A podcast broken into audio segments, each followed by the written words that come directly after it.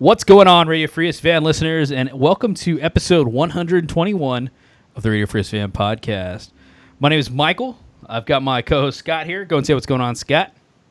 Well, hello, ladies. We also have powerful Ryan. Go and say what's going on, Ryan. Hello, everyone. hello, everyone. And of course, we have sweet, sweet Beasley on the on the soundboard right now, making sure y'all get the best sound possible for this podcast. So where's Derek? I don't know, man. Uh, I noticed he did not respond to our messages in the group chat, so I'm assuming he's probably working. I'm assuming, but he might just roll up as he usually does into. He's got a house key here, so he just sees his way in. So questionable decision you've made there, but that's okay. He comes and visits Kitty whenever I'm out of town or out of state. Like he's like her. Uh, he'll just come in and pop in, check on her, watch a Netflix show or two with her, and you know, be about his merry way. Yep, there you go. you got it. You got to have these reliable people in your life that'll come check on your cat for you. So, either way, so uh, this episode we got a good episode. We uh, we have our we're gonna go over our hobby progress, what we've been working on, what we've been doing in our hobby. I feel like we're all all over the place on this one, which is kind of cool because I like hearing what you guys do. Uh, then we're gonna go over some voicemails and emails we had. Uh, then we are going to talk a little bit about the Cult of Paint Kickstarter. I'm pretty excited that they've done extremely well with that. And lastly, we got some Wargamer Camp updates we're going to talk about. So, who wants to start with hobby progress? Who's coming in? I'll do it. What you it's got? Fine. I got fresh hobby progress, bro. I just finished a game about a whole 30 minutes before I hopped on here, so it's as fresh as it gets. I played a game with a powerful Eric, our our uh, good friend that lives in Louisville here with me, and um, we played like 32k worth of uh, of uh, classic BattleTech today. We played for like seven fucking hours. It was a really really long game, but it was a lot of fun. Um, you played uh, Word of Blake, like Protectorate, and I played uh, Clan, like Clan Hell's Horses, my my my jam. Um, the thing is, and I I have come to realize this. Like Ryan tried to explain to me this, but I didn't understand it until today. That clan technology, like my un- my army specifically, and the the stuff they use is very, very, very, very good. Like very, very, very, very fucking good. like it's like something of the same name in my army just shoots farther, like twice as far, does twice as much damage. Fucking really brutal. So well, and also when you look into the construction rules, like I was telling you, they weigh less as well. So when some when you're like when your large laser shoots half again as far, does half again as much damage, and weighs half as much, where you can put double the amount on, like, hey man, we're goods at maths and sciences and stuff. Don't be fucking jealous, okay? Oh, I'm not. I'm just stating that like it's there's unseen shit. If you're just looking at the the record sheet and you don't actually know how the construction rules work, there's hidden stuff in there that's like they're even better than what they appear just looking yeah. at the range damage. Is all I'm saying. So his army, his army kind of works in a funny way. Like range modifiers are a really big deal in BattleTech. It's a 2d6 system, and what you're trying to do is ro- roll above a roll. So, like, say I'm a gunnery three, so I started a three. Uh, in medium range, that's two. So now I'm a six, and he's in cover for a seven. So whoa, I have to whoa, roll. Whoa, you went from three. You went. That's five, sir. Sorry. Yeah. Whatever. Hey, I, I did just said I was good at math. So I just discounted by a factor of two.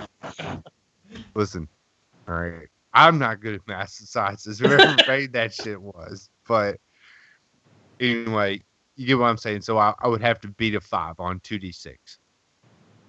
But his army has a special network thing where certain models in his army can, no matter how far away they are, as long as they're within the maximum range of their weapons, and they have a, another model who's part of this network who's closer, they can use that model's distance to me as opposed to their own, so they don't suffer some modifiers.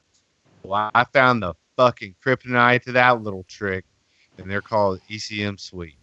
So it's like a Duke system if you're in the military or Thor, except it actually works and you don't die when IED goes off under your truck. So it uh I fucking had like four of those and they form a bubble and it fucking just totally fucks. It me totally. Well, if I take away that fun little trick from his army, his army plays like any other spirit thing, basically. Better pot. And uh yeah, I mean didn't work out well. But it was a fun game and we had a really good time. It's a good looking table, so there's that. And I always enjoy hanging out with Eric. Eric like legit makes a lot of effort to make sure all his shit's painted and he's a fun guy to play with and all that jazz. It was a good game.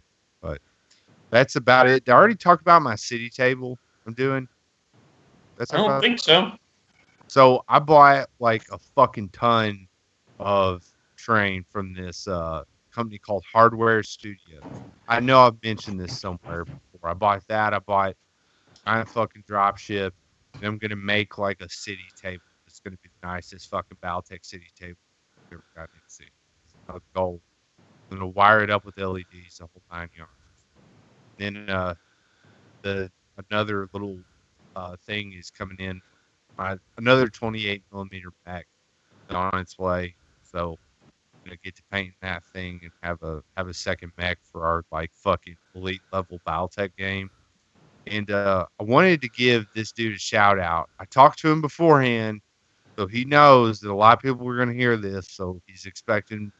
I was like, listen, people really have taken with the whole 28 millimeter mech thing, and his uh, he was like, cool, shout me out, and he does great work, so I don't mind mentioning.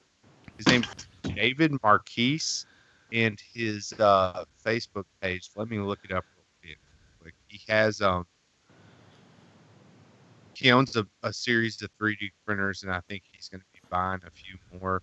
His his Facebook page for his business is HI 3D Hawaii 3D Print, and um, basically anything off Thingiverse, Shapeways, or sites that have downloadable, you know, 3D printing file you can print on an Ender 3 or a, a similar 3D printer of that scale.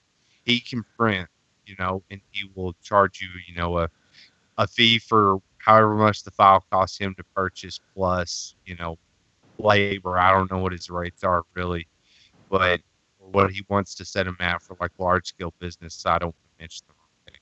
But he's a really, really nice guy. He's very, very easy to work work with. And uh, you want to reach out to him, I'll send you the link to this page, Michael, in our little chat, and you can uh, you know, put it on our Facebook page or whatever. I told him I was like, you know, he's the one who prints my RMX. If you're a fan of the thing we posted up, one did that work, he took a file from a website called Gambody, G A M body.com. Uh, if you click on the mech worker tag on that, pop up with a series of files you can print those.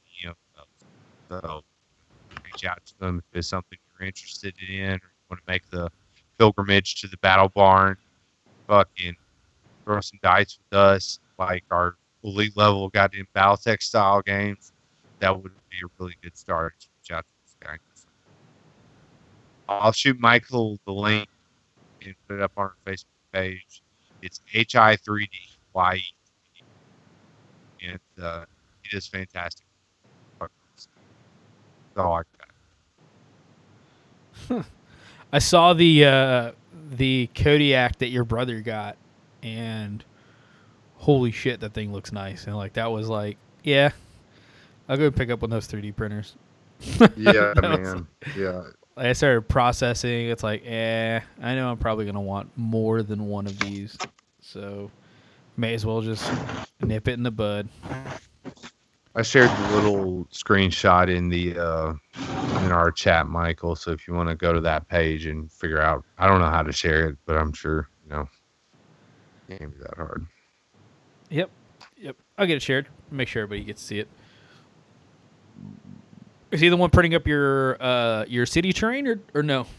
You going from a separate? No, uh, Hardware Studios printed up my city train, that's and right. I take a lot of I take a lot of pride in this because the amount of shit I ordered, they emailed me back, and they're like, for those three days, all of our printers did nothing but print your fucking order. so I was like, sweet, I shut you down. That's what I like to hear. So, Sippy sippy pictures. I want to see. I want to see all the staff fucking running around. Oh. yeah, I want to see the chaos and panic on their face. we lost number eight. Number eight's oh, down. The fucking machine malfunctioned. We lost Henry. he was a good man. Okay, he'd want us to finish this. He'd want us to finish Mr. Switzer's order. Get his body out of the way. Get it back up and running. Some dude in a fucking spacesuit just sweating. Just we're trying. We're trying. oh, fuck yeah. What about you, Ryan? Man, what you been working on? Um, well, it took. I once again worked a lot, working pretty hard on getting this hobby camp thing going. This is, I feel like, going to be the roughest part of it. Like going into it until we actually, obviously, once you get closer to the event, you have to actually go there and get everything set up and ready to go. That's usually the most hectic part, but I would say this is the second hardest part, which is just getting the ball rolling on everything, getting all the info you need getting as much stuff locked in as you can to get info to people who want to come. So that ate up most of my week getting all that squared away. Um, then, as far as like actual hobby stuff goes, you gave me these uh, this whole table's worth of terrain that somebody else had like built and got a really good start on, but uh, it'd been played on quite a bit and it was in pretty rough shape. Like a lot of the paint was wore off, and it never was really 100% um, completed. So I've been sitting down trying to get it basically completed and then matte varnished. So uh, I got everything done on it. Except I'm still actually working on it while we're recording. So if I sound different than I normally do, it's because I'm out in my uh, open living room area thing in my basement working on this. Um but uh, I got I'm painting these, doing the dotted lines on the roads. So I'm doing that right now, and I'm doing basically working on the last tile. And I get this done. There's one other tile that I just noticed he didn't paint. Like he painted one of the exterior walls like this blue color, and then painted like the trim and stuff this gold color. And then he didn't do any of the other walls for some reason. so I have to uh, basically paint that. And then other than that, I think they're pretty well done. But I've been working on this since about I don't know noon. Fuck yeah. So You too put in a fucking long day of nerdy shit. yeah. Well, I started working on this yesterday, and I literally put one thing of paint on my palette and put my brush in it. My phone rang, and work called me and I was like, "Are you kidding me?" So it's like, oh, the other thing I did, I had to clean up my basement and unpack everything from Heresy Camp and Michigan GT. So I finally got all that done and squared away. I'll So be my honest. After a day of doing What'd you say? after a day of doing like full on gaming or whatever for like seven or eight hours, I just have to look at myself in the mirror and wonder how I'm not a virgin. it's like how did this, how did I ever have children to compare? Oh, Jesus Christ. I'm a slick talker. God, no, God, damn, it's a good thing I was good at hiding this for a long time. Oh boy. Get from here, cat. My cat's gonna leave you little yellow footprints all over everything. little little Salem over there, dude. Little Salem. Sorry. Here. Been watching Gotta that go. Sabrina show, man. That's just, it, it. It's funny because it's like you know a show about witches, and the cat gives its name Salem. Like it chooses the name Salem, which is like the equivalent of being like I don't know named Auschwitz. I feel like if just if that like I don't I don't I don't know if that's uh if that's just me, but that's what I feel like. This is my fucking cat Jonestown massacre. Dude, for real. Like, it's like, oh, that's a really shitty name to pick, but all right, cool. That guy's from Indiana, by the way. What guy? Jim Jones, the Jonestown Massacre guy. Oh yeah, yeah. so I guess uh, on to my hobby progress. Uh, so I did some painting last week. I painted up another fishing lure. I don't know if I showed you guys that. It was uh, yellow and red. Did I show you guys that fishing lure I painted up from a pops? No, Maybe not. Either way, I I'm not interested in your fishing lures. I'm far more interested in that other lady that does them fishing lures. for real, man. I found a so I was looking for used fishing lures on on old eBay to maybe see if like I could find some that are just fucked up that I could practice airbrushing on. And uh, there's this lady on eBay. Let me hold on. You know what? All you listeners out there, you'll find this interesting. Let me see if I can uh, find this sweet, Oh, sweet oh, lady. You'll find it interesting. Oh no, I, I deleted it. I deleted all the like search history. I was like, I can't have this popping up when I'm searching for someone on eBay. Just It- go to our chat and hit the top where you can look at all the photos, and you'll find it real quick. Was her Don't name in there? post that. Was her? Oh, well, you just posted like three or four uh, photographs from her Facebook or whatever, Yeah, or but- from her eBay account. yeah. I didn't do her her eBay name. I can't remember her. Either way, either way, this lady on eBay, she sells these fishing lures that she gets, I guess, like used because they're kind of beat up and all this jazz. And she just like takes a picture of these fishing lures in her bra and like just right in front of her tits. She just like has these eBay sales, and she has like I don't know, like seventy or eighty lures for sale. They're all getting bids on them. Just like, just doing doing the Lord's work. Look, look, she puts effort in. All right, she's in a different uh, top in every picture. It's true. It's true. She's definitely uh, she swaps You it know, out. some creepers like I'll pay an extra ten dollars if you fart on that before you send it. I can only imagine the different uh, the different uh, questions she gets about her fishing lures. But either way, that's uh I looked into all these different designs and all this stuff because I'm I don't know, man. I'm I'm enjoying airbrushing lures. That's just the bottom line. It's just like a a fun thing to do. But I did that this week. I I did some research into what uh, what fish can actually see in the water that we fish in, and it's like something I've never looked into or nor cared about because I've always used live bait, never really used fishing lures. Uh, but then I there you go, send it to you guys. Uh, I don't know if I had that Leman Russ painted up la- last week, but I've got a Leman Russ painted up. I painted up some Mordians. I took a Death Korps of Krieg commander, put a Mad Robot Miniatures Mordian head on him, and painted him up. Painted up three quad mortars. Painted up a Medusa, and like went to town on the weathering effects on the Medusa. Uh, I kind of went back to one of my the old techniques that I learned a long time ago from that Dr. Faust painted, which is basically blast the whole thing in uh, AK Interactive Rust Streaks. But before I did that, I did the sponge technique. So I painted up this like this gray, this Japanese navy gray, and then I hit it up with some black sponge technique in all the really big black areas that were like big chips.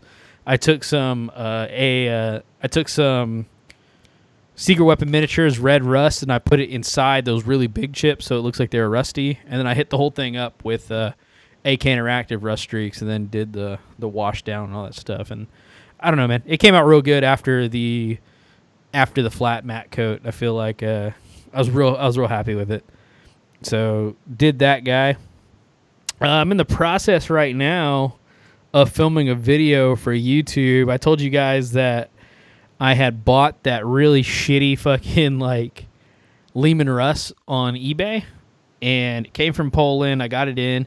I had a Blood and Skulls Industries turret to put on top of it, and I just happen to have a Taro model maker uh, Gatlin gun to go on it. So I'm gonna make it into a Leman Russ Punisher.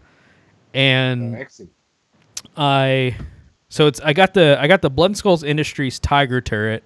So if y'all know what a Tiger tank looks like, it's got the uh, it's got that kind of like alien look to it, like the head where it kind of comes out the back a little bit in the turret, so that it has room for the recoil for the big 88 or is it 88 on the Tiger? Either way, it's it's it's meant for room, and then you can like Duncan, where you at? yeah, for real. We'll get an email about it. Anyway, it's this tiger turret. It's pretty fucking badass. Uh, I I put that on there, but the whole purpose of the whole exercise was I wanted to film a a YouTube video. Like I said, I've been doing like I'm so about these like restoration videos right now.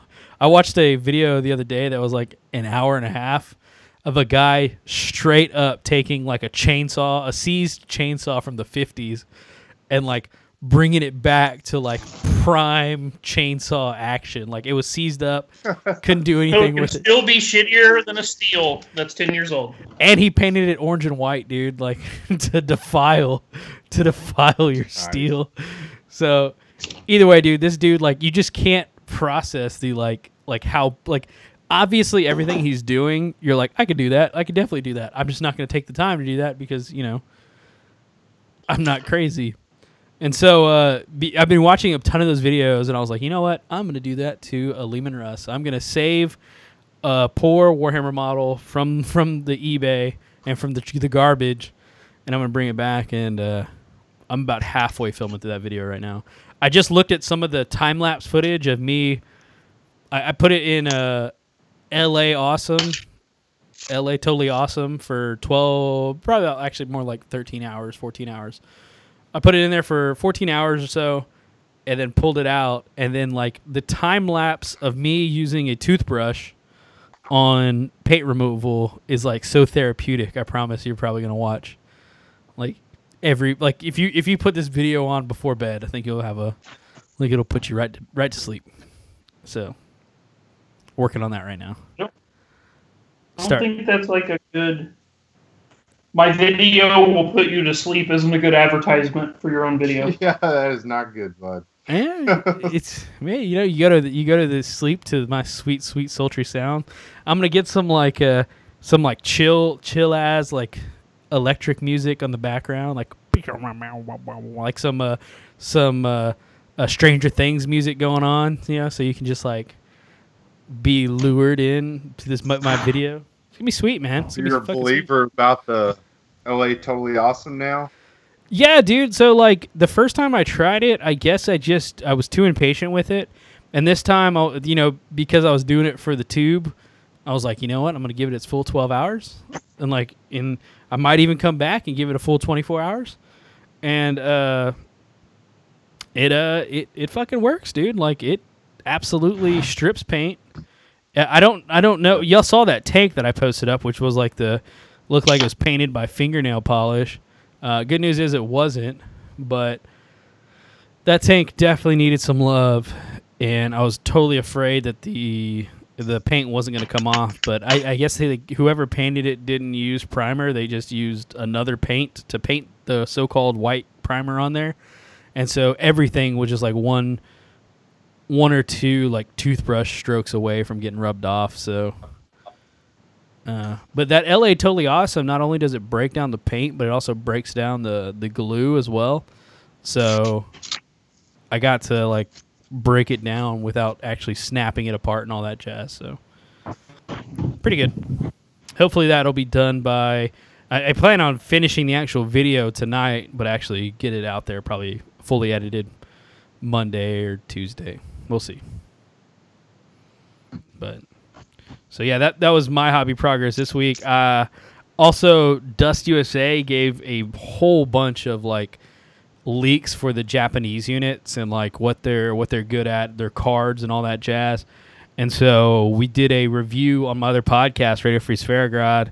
We broke down all the units. We had a powerful Ben. Y'all guys met him at Hobby at a Heresy Camp, and uh, one of our other buddies, Michael, came on, and we were just breaking down these new units coming out and how good they're going to be in uh, in Dust and how they're going to shake up the meta a little bit.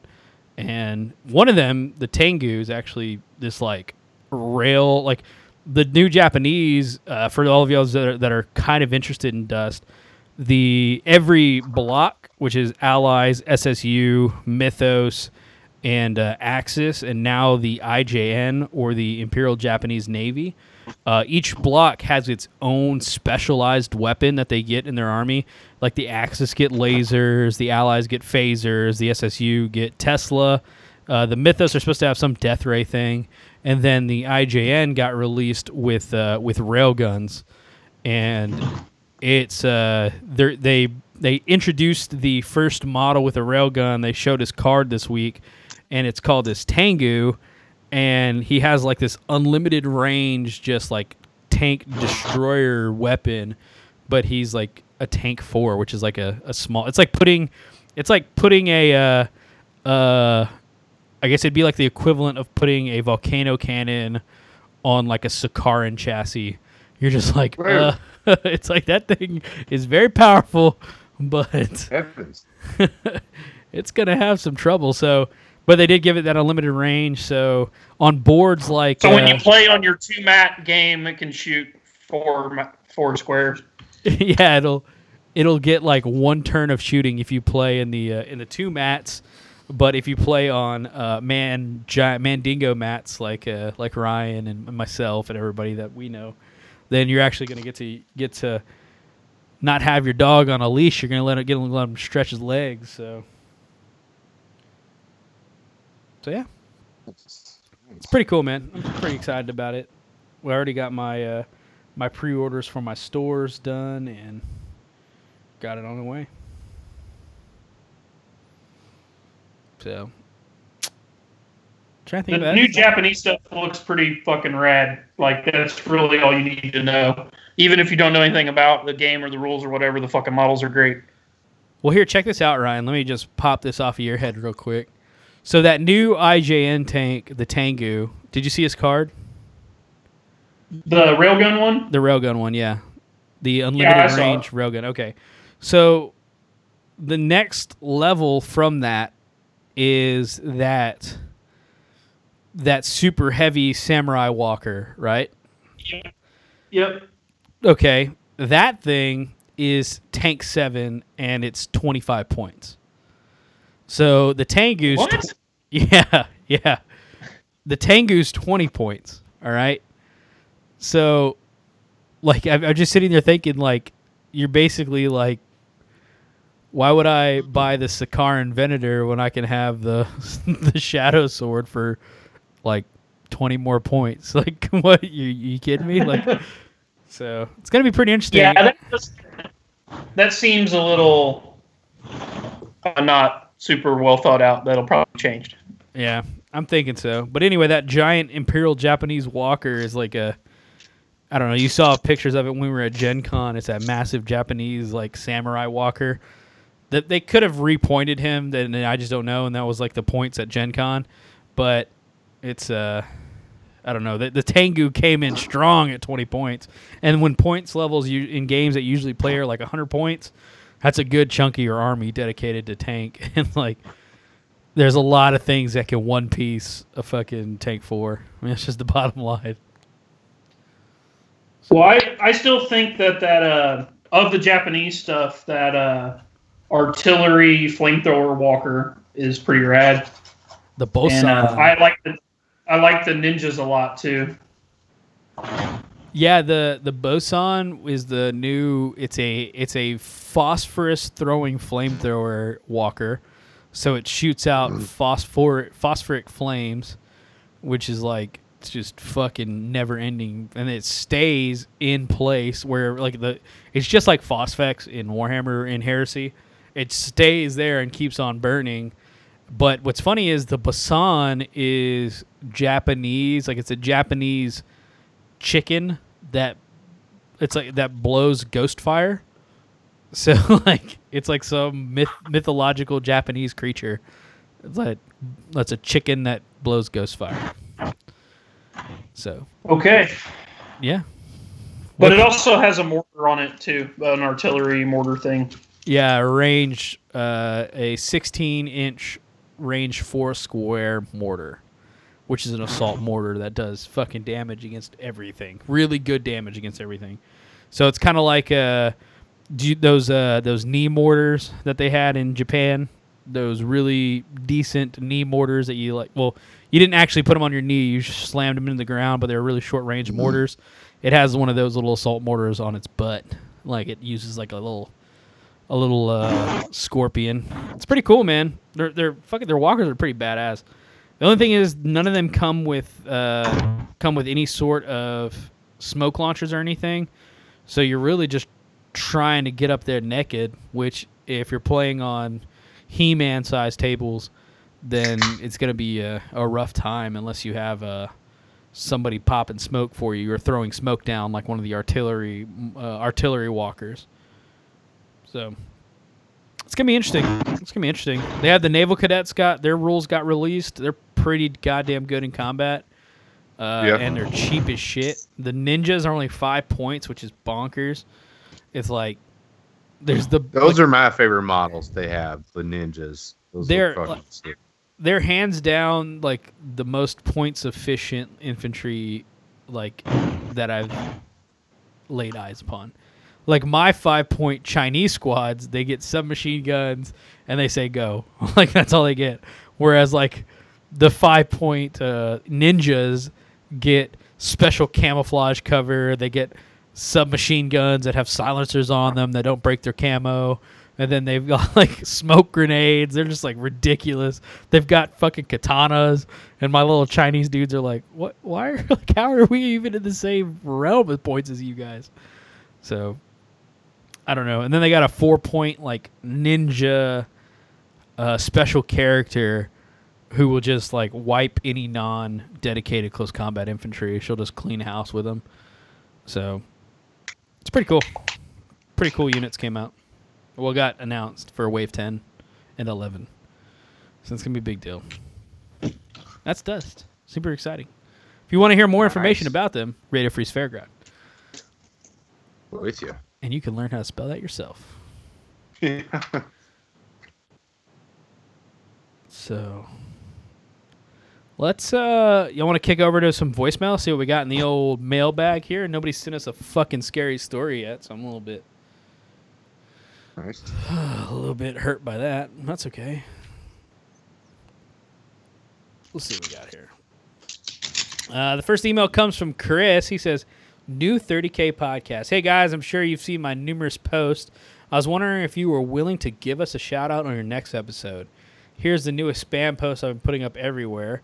The Road to Damnation, a Horus Heresy podcast, episode 8, Airbrushing 101, is live on iTunes and SoundCloud. Uh, so this is a new podcast.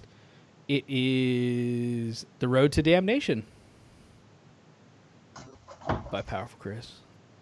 I'm uh kind of curious. Oh, oh, god dang it! They Kinda- changed on that one too. I think they are. Let me go and see here. Either way, the road to damnation. A New Jersey, yeah, it's got to be Shane in there. A New Jersey Horus Heresy event and podcast page. Bless his little heart. Yep. Episode Chris. Duncan, Chris Duncan came over and helped me clean my basement. And when he did, um, powerful uh, vents called us on Skype, and we like had a Skype mandate. Me, Chris, and Vinny. So shout out to those guys, cool dudes. Sexy. You said you had a Skype mandate? Oh, Yeah. mandate, mandate. Okay. I combined those words together without the hyphen, and I was like, Yeah. yep. "What kind of mandate?" That's badass, dude. Let's see what else we got. Road to Damnation. Go listen to it, guys. Go give them a check out. They have a Facebook group. Definitely get involved in that. They can already see some sweet ass pictures of some Emperor's children in there. So let's see what else we got.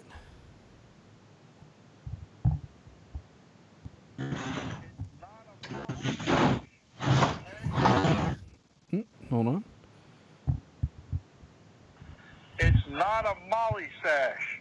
Okay, get it right. This is Duncan, by the way. It would be a bandolier, not a molly sash. Just you know, you'd have little loops for each individual model or paint, something like that. Not a sash, a bandolier. Get it right. Slightly less, you know, fruity. Bye. All right, that's fine. That's fine. You know, we, I, uh, I don't know who it was that posted about the. Uh, they're like, yeah, I'll go to heresy camp, but I don't want a Molly's. I don't want a sash. I want a, a. He said I want a dictator sash, which was like the that you know like these like They had Gaddafi. I think it was Omar Yeah. Gaddafi. it was- yeah, it was Gaddafi. It was the old fucking mad dog had his had his sash going across. It was fucking hilarious. But a bandolier. Let's go ahead and see what we can do with that. I don't even know if you can get like a like a cloth bandolier. I'm sure you can. Yeah, like um, you ever buy five five six ammo in bulk? A lot of times the little stripper clips will come in a cardboard box that's stuffed inside one of those green like bandolier things. You're right. Yeah, dude. I got a I used to have a bunch of those. Yeah. Wow. See, man, this is like the third time me being a serial killer has paid off for this podcast. Wow, those would be very useful and very cheap. Look at those guys. Yep, very Yeah. cheap. Dude, I totally Look how cool forgot. that that- looks. That'd be badass. I like, what do those look like when they're on you? Not that it matters. Not that we're, you know, trying to impress the ladies over at Wargame Camp. But as somebody who's recently picked up playing Mordians, I've got to worry about how they look on your your blue attire. Look at that guy, huh? Look at that boy. I'm talking about. yeah, nice, man. Sexy. So We'll be getting syphilis from courtly winches in no time with that thing on. Oh, look at that. Adjustable length cloth 1 6 scale bandolier cartridge belt. Okay, so this is uh, for like this is for little action figure dudes, 1 6 scale. I appreciate it, boys. I get it. Uh, but I want this in real size. How do I feel that? Bandolier cartridge belt. Bandolier cartridge. I think this is to be like where the the price is skyro- skyrocket. Yeah. Oh, that's badass. Old West bandoliers made of leather and shit. I don't know, man. S- slowly.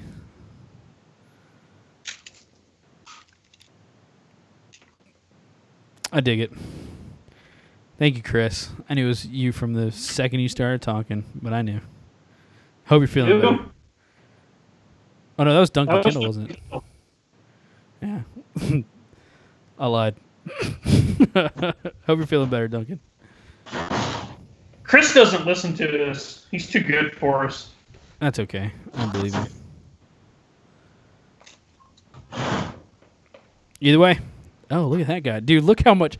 Try and keep the tail off of that guy. Am I right? Oh my goodness. Just Oh boy. save some tang for the rest of us, sir. Jesus Christ, buddy. Don't be talking at all. Somebody call Luke Rockhold, tell him he's not the man anymore. Oh man, just go type in bandolier in uh in the old in the old Google image search, and you'll get a whole bunch of uh, people that probably shouldn't be wearing bandoliers. Yeah. So, look at this. Look at this. Come on. What are you doing, ma'am? What are you doing? Come on. You don't Oh, need that many gosh. shotgun shells. you, And she's shooting a go fucking magazine lures, fed lady. shotgun. so she would have to pull the fucking empty magazine out and pull each of those shells. In. God damn it. yeah, God damn it. She's shooting a Saiga 12 gauge that has a massive magazine on it, and she thought it was smarter to wear two bandoliers than carry extra magazines. It's just very inefficient method of shooting, ma'am. Man, what were we watching the other day? Oh, I know what it was. I had never, I haven't seen it yet. Black Panther was on TV the other day, and the bad guys in the convoy at the beginning, that Black Panther like attacks the convoy of trucks. Okay. Okay. You know what I'm talking about, Michael? Have you seen the show? Oh yeah, yeah, I've seen it. I'm in. All I'm those on dudes have bandoliers of like uh, 762 by 39 rounds, and they all have AKs that, with clips. So it's the same thing. It's like, what are you doing? with All these, you're just wearing random ammo belts, and none of you have a belt-fed weapon. It's a like- look I'm going for, sir. it was the very first thing I noticed. I look up and I go, "Why are these? Why are these dudes wearing fucking?" Looks like Ammo these guys belts. just came from a fucking Pancho Villa cosplay costume Yeah, party. what the fuck is going on here? Yeah. And the rest of my family. What? It's you the just same. No, this is a different picture. Same guy, different Yeah. bandolier. God bless him. Keep it up, man. No, I don't know. Maybe they're hoping that they run across a random RPK or something like that, and they'll just get to use their bandolier. It's just a. It's nobody's fault. It's movies. So that looks like it's gonna be it, man. That's it for voicemails. We're done. Not a single spooky story in the bunch, and this is the last episode before November. Pretty, pretty sad by that, to be honest with you. But anyway, uh, you want to talk about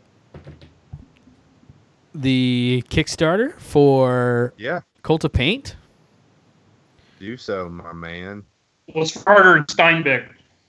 Well, Harder and Steenbeck had a Kickstarter that was very uh, Cult of Paint centric.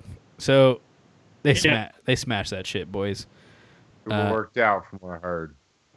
Congratulations to the Colts Paint guys. Uh, they definitely definitely pushed their push their airbrush. Uh, last I saw, actually, I'll go check right now. As of this recording, the Kickstarter. I they reached. They reached their goal in I think 18 minutes. Whoa, Henry cut his hair. Jesus Christ. There's a video on their Cult of Paint page where Henry's hair is now cut. I don't know how to feel about that. I'd like to take my Kickstarter money and take that back, please. Go ahead and refund that, please. If you could just get that sent back to me. Yeah, so they had a nine thousand dollar goal, nine thousand six hundred twenty four, which I'm guessing was like a seven thousand dollar goal from like of pounds. I don't know, seventy five hundred pound goal or seven thousand dollar seven thousand pound goal. I don't know, whatever it is. Uh, so it was it, it translates over to a nine thousand dollar goal, and as of right now, guess what that number is at? 100k. Very close. Ninety-three thousand dollars is what they've raised on their Kickstarter. Uh, so here's the thing about that, dude. So like, I like being one of the pushers of this Kickstarter. You know, being like, you know, like helpful. It's like, hey, yeah, you know, we'll talk about it. Yeah, definitely. I'll support you regardless. I find out 15 minutes late that the Kickstarter has started. And I was like, okay, let me go ahead and pop over there. I was at work when it was going on. I was like, I'll pop over there. I'll go ahead and put my money down. I'll get me one of them collector's edition. Nope, they're all sold out. Like as soon as I fucking 15 minutes after it started, they were all sold out. And I was salty as fuck. Because for one, you get these like you'll get the Infinity that has the special Cult of Paint logo lasered on the top, and then it's also got a serialized number as well. It's like you are number one of 100 or three of 100 or 88 of 100.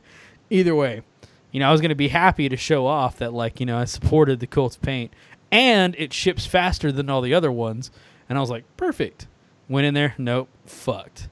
And so I kept on going back to check because I wanted to see how good they were doing.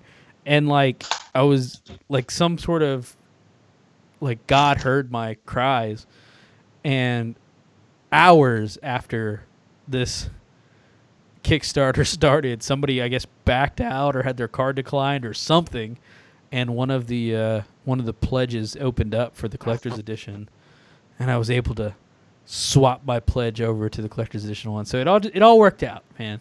It all it all worked. I'm extremely happy about that. So I'm very excited for this airbrush. Very very excited. I'm, I'm gonna the day it gets here, I'm gonna bend all my needles all my other ones. I'm just gonna throw them in. Nice. I was like, no, done with these.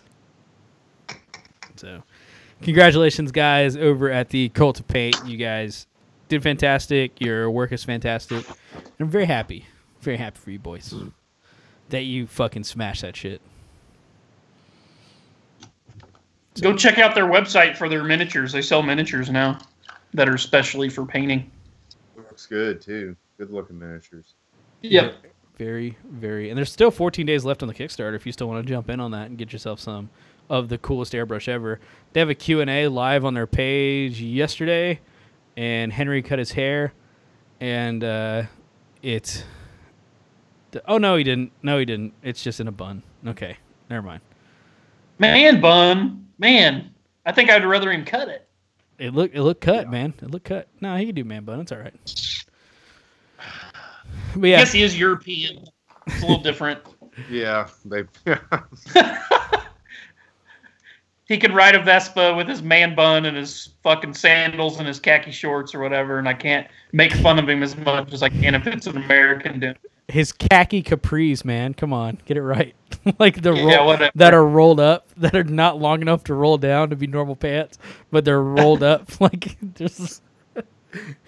it's like rolled up high waters. Like that's uh that's One of those European white cheesecloth looking fucking shirts that's like got three buttons down at the top, fucking blowing in the wind. with a big ass medallion necklace and some some Yeah. sort of gaudy glasses. Fucking gold chain just laid up in the fur patch right here.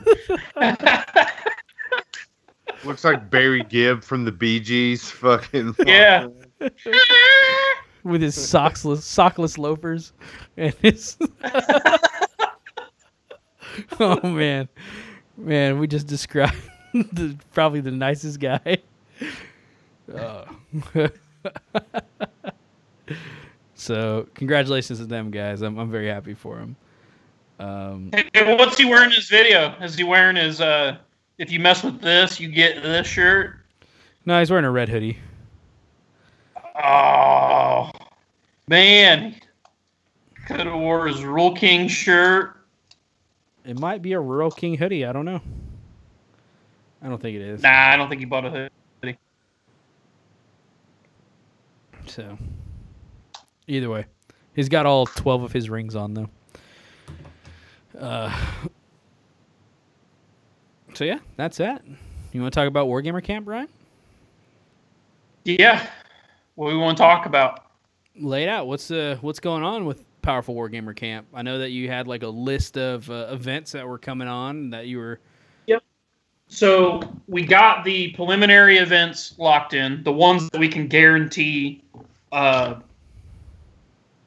someone will be there that's qualified to run.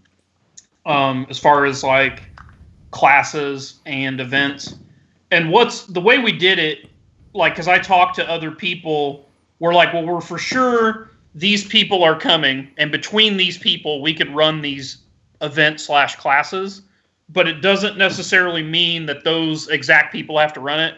So, like four months down the road, if somebody decides to come that wants to teach a class or whatever, and they're like, "Well, I can teach this, you know, whatever class. Like, I'm really, really good at it." You know, we'll let them do it. But if they don't, then like me or Henry or somebody will be like the backup to run it. Does that make sense? Yeah. Yes. So same thing like classic BattleTech. Me, Scott, Chris Duncan, we're all fucking qualified to do intro to classic BattleTech. Eric will be. So as of right now, Scott's the guy. Scott dies of fucking dysentery or something, and he's no Well, longer with us. very possible. At least that there's Very at least a sixty-five percent chance of that happening. Yeah. Then me or Chris Duncan can then step in and do it. So we wanted to make sure that the events that we put out there uh, would would be able to happen uh, regardless. So, um, do you have the list in front of you, Michael? I don't have it. Uh, I do not, but I can get it. Okay, while you get that, so we did. I can tell you the dates. I have those memorized. So the dates are going to be September 12th through 15. So it's a four day event this time. We didn't mess around with the three day, five day thing. We just went, we split the difference and just did a straight four day event. Um, so uh, it's basically going to be a hundred bucks a day. So it's four hundred dollars, which is about what it was last year. And once again, that will cover your all your gaming events. It will cover your room and board, and it will cover three meals at the camp, and then you will also get some type of swag bag or whatever. Um, then the the cutoff for the camp actually happening is um, 35 people. We have to have a minimum of 35 people to make it financially viable. Um, did you pull that post up, Michael, with all the dates and the stuff? I don't have it in front of me. Uh, no, I have the post up with all of the what will be there, but not that post. Okay, well you can go ahead go ahead and read off the classes. Okay, so the following gaming events that will be sure taking place are an intro to Flames of War, an intro to 30k Zone Mortalis, an intro to 30k, a 30k narrative event, 30k Zone Mortalis event, a 30k Centurion event, uh, the Brews and Pew Pews event that we had at Heresy Camp this year, uh, intro to Classic BattleTech, intro to BattleTech Alpha Strike, and intro to Dust, a Dust tournament, a 40k friendly semi narrative event, and a 40k tournament. There will be a board game bazaar and board games and card games by the fire circle while everyone makes s'mores. Uh, there will also be the following hobby classes. Some are going to be free. Others will cost between 10 and twenty dollars uh, for materials to take the class. Uh, there'll be a resin casting class, which is fucking awesome. By the way, I can't like stress enough how good that class was this year at Heresy Camp, and definitely, definitely something that I feel like with 3D printing becoming what it's at right now, it's it's almost like like like scissors and paper, man. Like if you learn if you're gonna learn 3D printing, you absolutely need to get your game up in resin casting because there's gonna be instances where you need to replicate something more than once, and it makes more sense for you to resin cast it than just keep on printing it for hours and hours. And it's just I would absolutely recommend this class. It was pretty fucking legit this year, and I think it's uh, I think it's only gonna get better. I mean, it's only you know, I uh, John is a great teacher, and I think that the, after teaching this class for the first time, he's just gonna get better, and it was already good. So, Yeah, so just something to think about. Uh, working with LEDs, another another fine class. This one's gonna be powerful. Jamie running that class. He already did it this year again, and once again, he's so fluid with his LEDs and getting them in there. I don't think there's going to be. I think it's going to be. a Well, and I'm going to work with him. We've already talked about him when the barn's built, him coming and teaching a class here for my local guys, like for practice.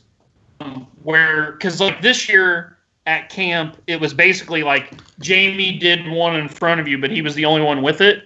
What we want to do is get LEDs in everybody's hands, and everybody gets to do it along with him. And we're going to try to run an event like that here for my local guys as like a run, you know, like like to get to see if it'll work and to, to get the class down and then bring it to camp, if that makes sense. Once again, making it better. Okay. Makes sense. Uh, next is intro to airbrushing. Uh, this will be a free class, so this will be a just like airbrushing 101 class. Uh, one thing about this is this is not going to be like, hey guys, you know this, come in and Colts paint it up, or you know uh, CK Studios it up. Like this is like just legit, just getting the bare basics of airbrushing down. Uh, so a lot of the CK Studio classes and the Colts of Paint classes, and actually pretty much every fucking class I've been in that's airbrushing 101, you take up a lot of time just learning the basics of the airbrush. And so this class is going to clear that out so that when you go to a real airbrushing class uh, that you can take at the camp, there will be a uh, uh, they won't have to cover that. So you take like this like this primer before you go in to the uh, to the other classes that'll be at the camp. So Yep. uh, it's gonna be uh, it, it you know honestly I think there should be more of these. I held one of these like almost I don't know a few months back, and it you you definitely get a lot out of it. I held it for a bunch of old people. I think I told y'all guys about that. It was pretty wild. Yeah.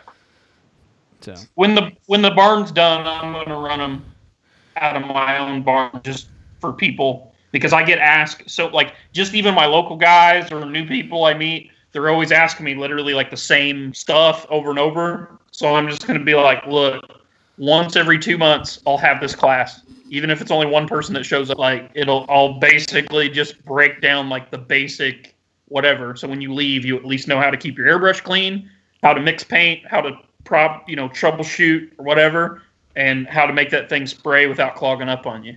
honestly, guys, if you're a listener out there right now that's like on the verge of like like if you're a brush painter right now and you have not gotten yourself an airbrush, it just because like I feel like our show makes the prospect of owning an airbrush so easy. Like we talk about how like beneficial it is and how easy it is and how like like I know when we first started this show, I was not a fucking airbrusher. like I, I get it, dude. Like I understand the world you guys live in. I went years without using airbrush.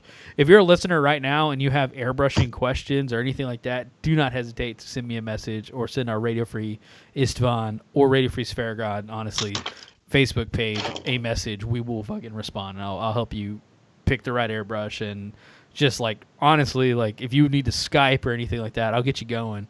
Like I am 100% airbrushing fucking right now. Like that is like that is my life. Everything I've been doing has been airbrushing for the past like month now. And uh yeah. This basic airbrushing class will just be basic airbrushing. So Yep. so uh next would be a intro into 3D printing. This will be free class.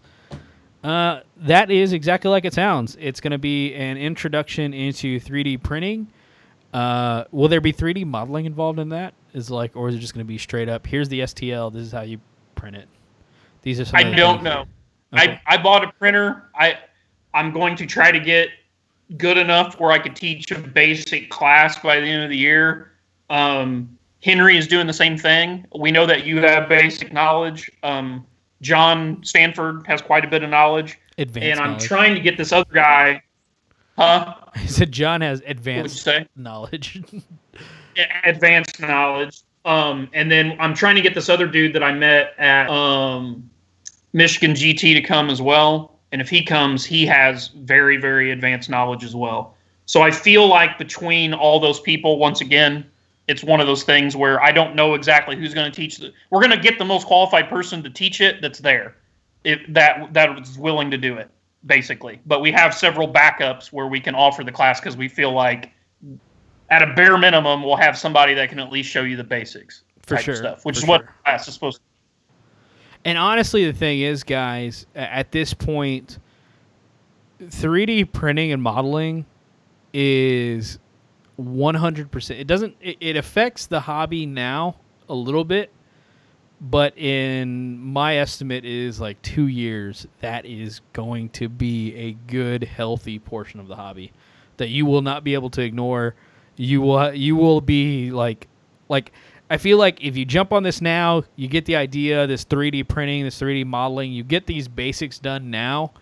In two years, you're not going to be mad because your opponent keeps like keeps printing up the coolest fucking third party models or the latest and greatest version of something that just you know mm-hmm. frustrates you. Like this is like this is definitely a way to to be a proactive and ahead of everybody else and ahead of the game. Well, I'm not. I'm not trying to. How do I word this and be political about it? certain gaming companies that require you to buy the same fucking box set over and over and over and over again to build an army. I mean, at some point when this gets big, aren't you only going to maybe buy one box of them things and then figure out a way just to fucking print the shit out of them at home and not have to buy more than one box? I mean, that's the thing, dude. Like, it's it's already there. I mean, Yeah, but it's not common. it like like in the case of uh like in the case of Dust, man. As soon as I realized that they only offered a pre-painted version of that uh that like there's a armored car called a Humber Uh, Humber. and they only offered a like Tamiya kit that was already pre-converted with a conversion kit that they didn't offer, and you can only buy the pre-painted version, and it was like 130 bucks for this like seven-point model, and I was like, nope, I can buy the Humber kit, and I will just 3D model my own thing, and immediately I modeled that up, printed it, sent it to Scott Robertson.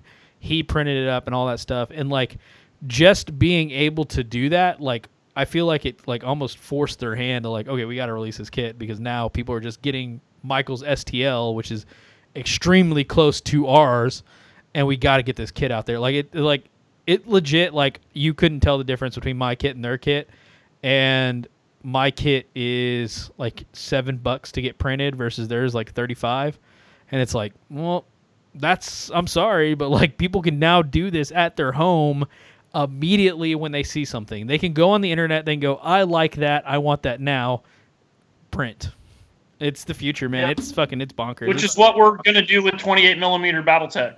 Yeah. So Yep. all I'm saying is a lot of these gaming companies they're going to have to start making some changes. yeah people are gonna start like invest in resin like invest in whatever makes resin because holy shit it is coming Yeah. Mostly small Chinese children. make caustic caustic resin But anyway, we're going to have this intro to 3D printing, which I, you know, will I think will be a really good class to take. Obviously, Yeah, it's definitely it's definitely worth it, especially if we include some 3D modeling in that. I'm not the best at 3D modeling. My stuff is real basic because I use uh, uh, Tinkercad. I use Tinkercad to build up all my models, and I can like fucking like caveman my way through it. But there's people out there that use like ZBrush and stuff like that, and I know John uses some like engineering ridiculous software, and he makes stupid stupid stuff. well, I don't even know if I should say this because it's so preliminary. But we have this idea, so just take this with a grain of salt. This does not mean you can't come to me at camp and say, "I thought we were going to do this." This is just an idea that Henry had when we were talking.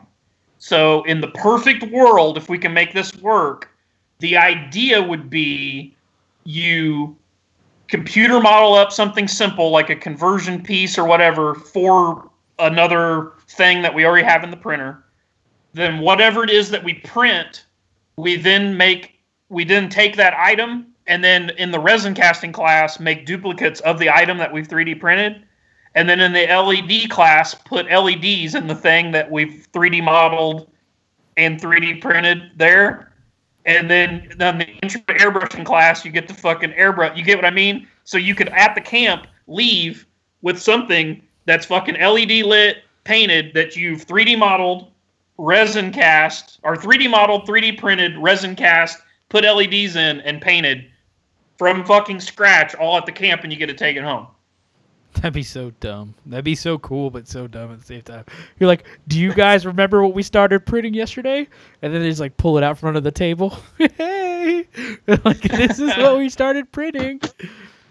So, So I don't know, but that would be like if you think about that conceptually, it's a really neat idea. I don't like we'd have to find the exact perfect item that all that things will work on. That's also fucking cheap enough and simple enough to get all that done at the camp and all like. So I don't know. There's Since- a lot of logistical stuff there. since we're like spitballing here, right? Since this is like you know just us, we could honestly take inside like Tinkercad, and we can have like a Space Marine or like you know something like a Space Marine head that is fully fucking like okay.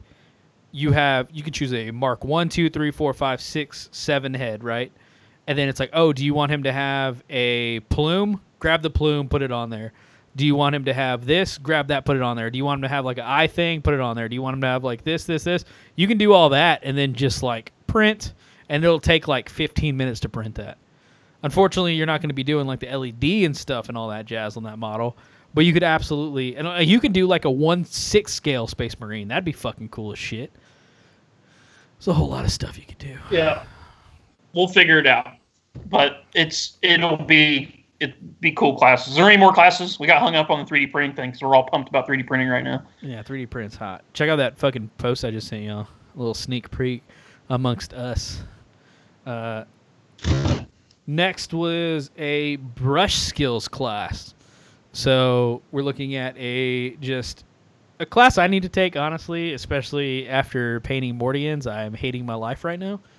Um, I had to ask some people about uh, like uh, what white to use to like use with a brush because I've been airbrushing white on everything, and my whites have been coming out just mm, beautiful with an airbrush. But then whenever you start like hand painting white, it looks like ass. And so I'm trying to paint these like white gloves on these Mordians, and they're all like, "Ah, kill me!" And I'm just like, "Oh shit, what am I doing?" it's uh, it's just like there's no proper way for me to, uh, I guess, like balance the white. Like to, I'm like I'm so shitty at putting an even coat of white because I use the uh, Vallejo Air white, and it's like, oh, it's such ass. And so I had to ask a whole bunch of questions on how to get a better white. And I need a brush skills class. I've relied too heavily on my airbrush here recently. I need some sort of like reminder of how to how to use how to use my stick with hair at the end of it. Yep. So, uh, next is an intro to weathering techniques and materials. That one's exciting. That sounds exciting. I mean, Yep. You're looking at like everything from uh, pigments to oils to you know sponge technique, hairspray technique. You, Yeah. you look at like everything down the line, man. Like it's that's pretty exciting, especially the pigment side of things. I don't think enough people realize what they could fully do with pigments, and like I don't know, man. Like this is we really need to probably find some like military modeler group or something. Just find some like old 60 year old bearded man who like has been military modeling for like the past 40 fucking years and just knows every secret out there. We probably need to look for that sensei. I'm sure he exists somewhere in Indiana. And like just or maybe even Kentucky and just fly him We up. need to get Mark Rayleigh to come to the camp and just teach his weathering class because it's legit. I took it at Nova and it's really good. So we just need Mark to come teach that class at our camp. Okay, if y'all could all just write Mark Rayleigh a, a letter, I think we'd be pretty solid. If all of our listeners could just write him a small letter, just put a put a bunch of put a bunch of love in it, put spray it with cologne so he can like. Did they spray this letter with cologne? Uh, then a last but not least, the last thing we have on here is a pla- painting clinic Q and A. This is gonna be free. Uh, this sounds like one of those, and this happened pretty much the entire time at camp to Henry. People would bring up their model and be like, "Can you look at this and tell me where I fucked up?" And like Henry would be like, "Oh yeah, this is what you need to do," and this is a this is how I got this effect, or it helps. Yep. It definitely. So the idea there is it'll for sure be Henry, and he'll just be chilling in the painting area, painting a model of his And then if you want to just go there and hang out with him and bullshit while you paint, then he'll he's open to answering anything about painting. So just like what Michael said, Henry will just be painting a model. Um, the classroom will be open to anyone. You can go up there and paint something with him, hang out with him, and he'll answer any questions. And then any other painters that are there, or any other like counselors that are teaching classes that also want to go up there and be part of it, they can. Where people can ask everybody or whatever, and everybody can, uh, you know, ask whatever questions they want uh, amongst all the painters in there. So that's kind of the idea behind that, and that'll we'll be doing that a couple times throughout the camp. So that's going to run more than once. Intro to airbrushing, I think, is going to run twice. That seminar thing's going to run twice. I think most of the other things run once. Yeah, you can't go wrong. I mean, even if you came to camp with no intention of playing any games, I think you would be doing pretty well just with all the hobby stuff you learn. I think it's going to just really advance you quite a bit. And very. And this is just the preliminary stuff. I mean, more stuff may be added. This is just stuff we can guarantee will be here um, It's a very fluid. after list. only about a week of preparation for the camp. Yeah. Yeah. This is all stuff that got done this camp and we know that like it well this is it's it's it's all doable. There's absolutely no reason why this can't get done. It's a fluid list. Honestly, guys, if you're one of those people that listen to our show and you're just like, "Man, I want to get involved," I can help do blah. I can help you do a photography class, or I can help you do this. I can do this. And you want to contact us? Feel free to contact us, guys. We're uh, we're definitely available for that, and we're we're definitely taking on help, and we'll uh we'll try and make sure we can count on you. But you know, definitely something Yeah. to hit us up about. and then we got a bunch of gaming events too. If you want to read the gaming events out. Oh, you already did those. Sure did. That's everything.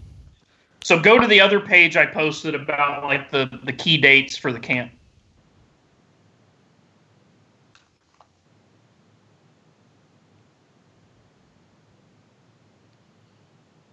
Okay. So the key dates posted for the camp. Uh, so September 12th to the 15th is when it's going to happen. Uh, so the so this is how it's going to work, guys. Uh, so the price up front is four hundred dollars. That's going to cover your sleeping arrangements. That's going to do all the game activities, swag bag, three meals a day, uh, just like the camp we had a month ago. Uh, only 60 60 tickets will be available for this event. Uh, due to the nature of the events, we'll have to sell a minimum of 35 tickets for this event to be financially doable. If we do not sell 35 tickets before May 12th of 2019, the event will be canceled and all money will be refunded to anyone who bought tickets. Uh, if we sell 35 or more tickets before May 12th, then camp will go on as planned. Uh, if the camp is funded and there are any events that require signups due to limited space, and those signups will start on August 12th. Uh, as far as a refund policy goes, any refund requested before that May 12th day uh, will be granted in full. After May 12th, refunds will not be available. The reason for this is simple.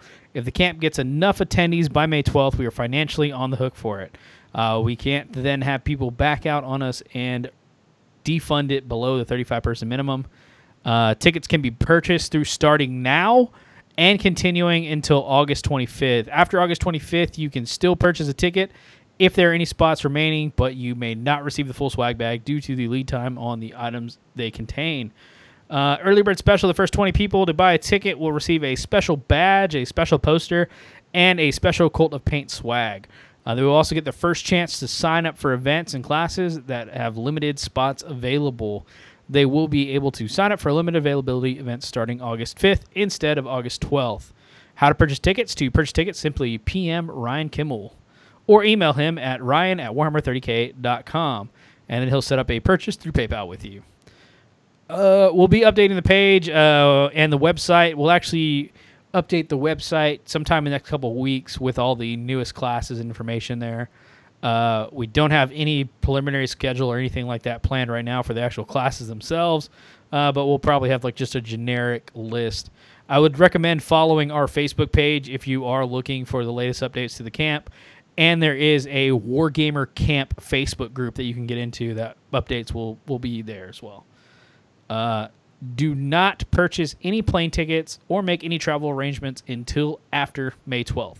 Uh, this way, the camp funds, you'll still have four months to make those arrangements, but if it doesn't, then you are not out anything financially since your camp ticket will be fully refunded.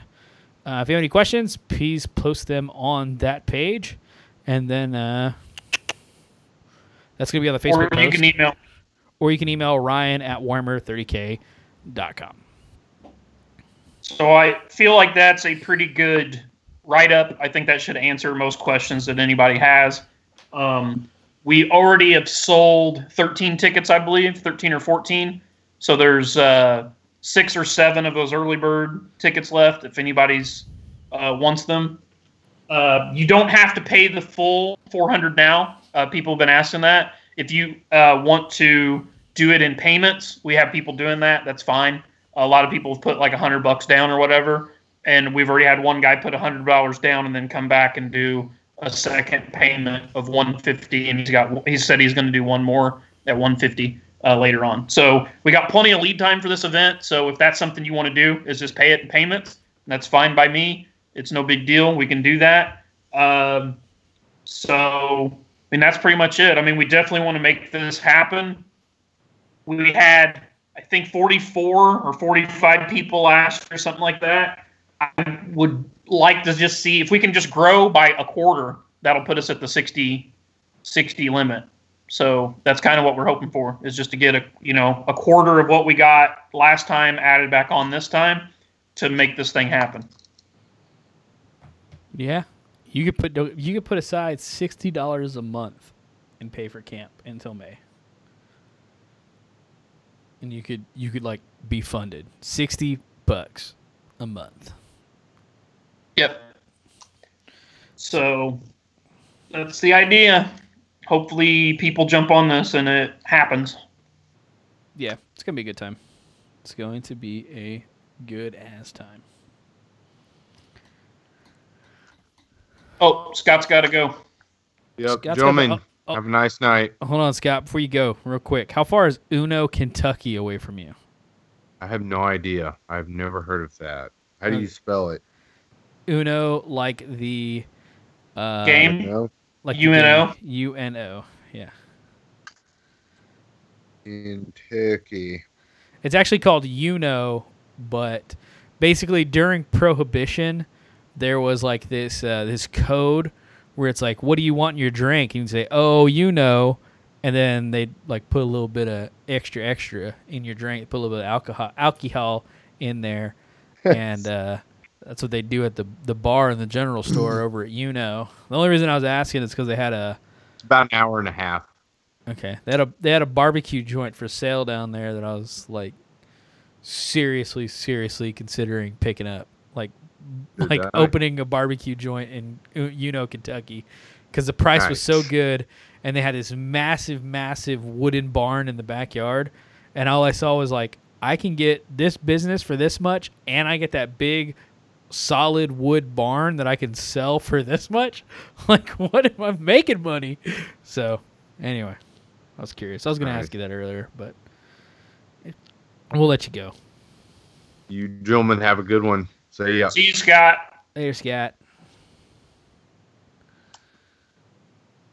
So yeah, that's gonna be it for Heresy Camp, dude. That's gonna be it for it. That's all we got. That's all we got on the schedule here, buddy. Yep. That's it. Scott could have waited, I don't know, like five more minutes, and you know nobody would have known that he was rushing off here like a jerk. Like a fucking jerk, dude. Yeah, I'm about to go. uh About to go prime up that Leman Russ model. I'll throw that face. Or I'll throw the YouTube channel or the YouTube information. I'll probably just upload it to the Forgotten Legion and uh, throw that up for you guys. It's it's pretty. Uh, it's We pretty. got the last one done. It's done. Oh, you know what? No, like the only criticism I have about that thing is those lanes are fucking giant. That's the only criticism I have about it. What do you mean they're giant? Those are giant lanes. Nah. If you got a, a 28 millimeter car, it'd, it'd be in it like a normal lane. You think so? Yeah, I got some in the other room. Isn't a rhino like the size of like a massive tank? Like Don't get me started on the hammer scale. Like, like fucking three Marines would fit in a Rhino. So it's like the size of an Abram. Uh, okay, Yeah. I gotcha. But it looks good, man. They all look good. I'm excited these lanes are three and three quarter inches wide. three and three. Oh, you know that because you measured them, huh? Yeah. So they're perfectly even. Yeah. I expect no less from you, Mr. Look at this. Look at this. Even where they cross in the intersection how perfect that is. You should be proud of yourself. Put a bicycle lane in there. That's too much work. Just because it's, you know, because it's a very progressive town that the industrial complex is in. they have bike bike lanes. Uh, all right, cool. We'll kick it off to some music, and we'll see you guys later. Y'all have a good one. Buy a Heresy Camp ticket, fuckers. Y'all have a good one, guys. Bye.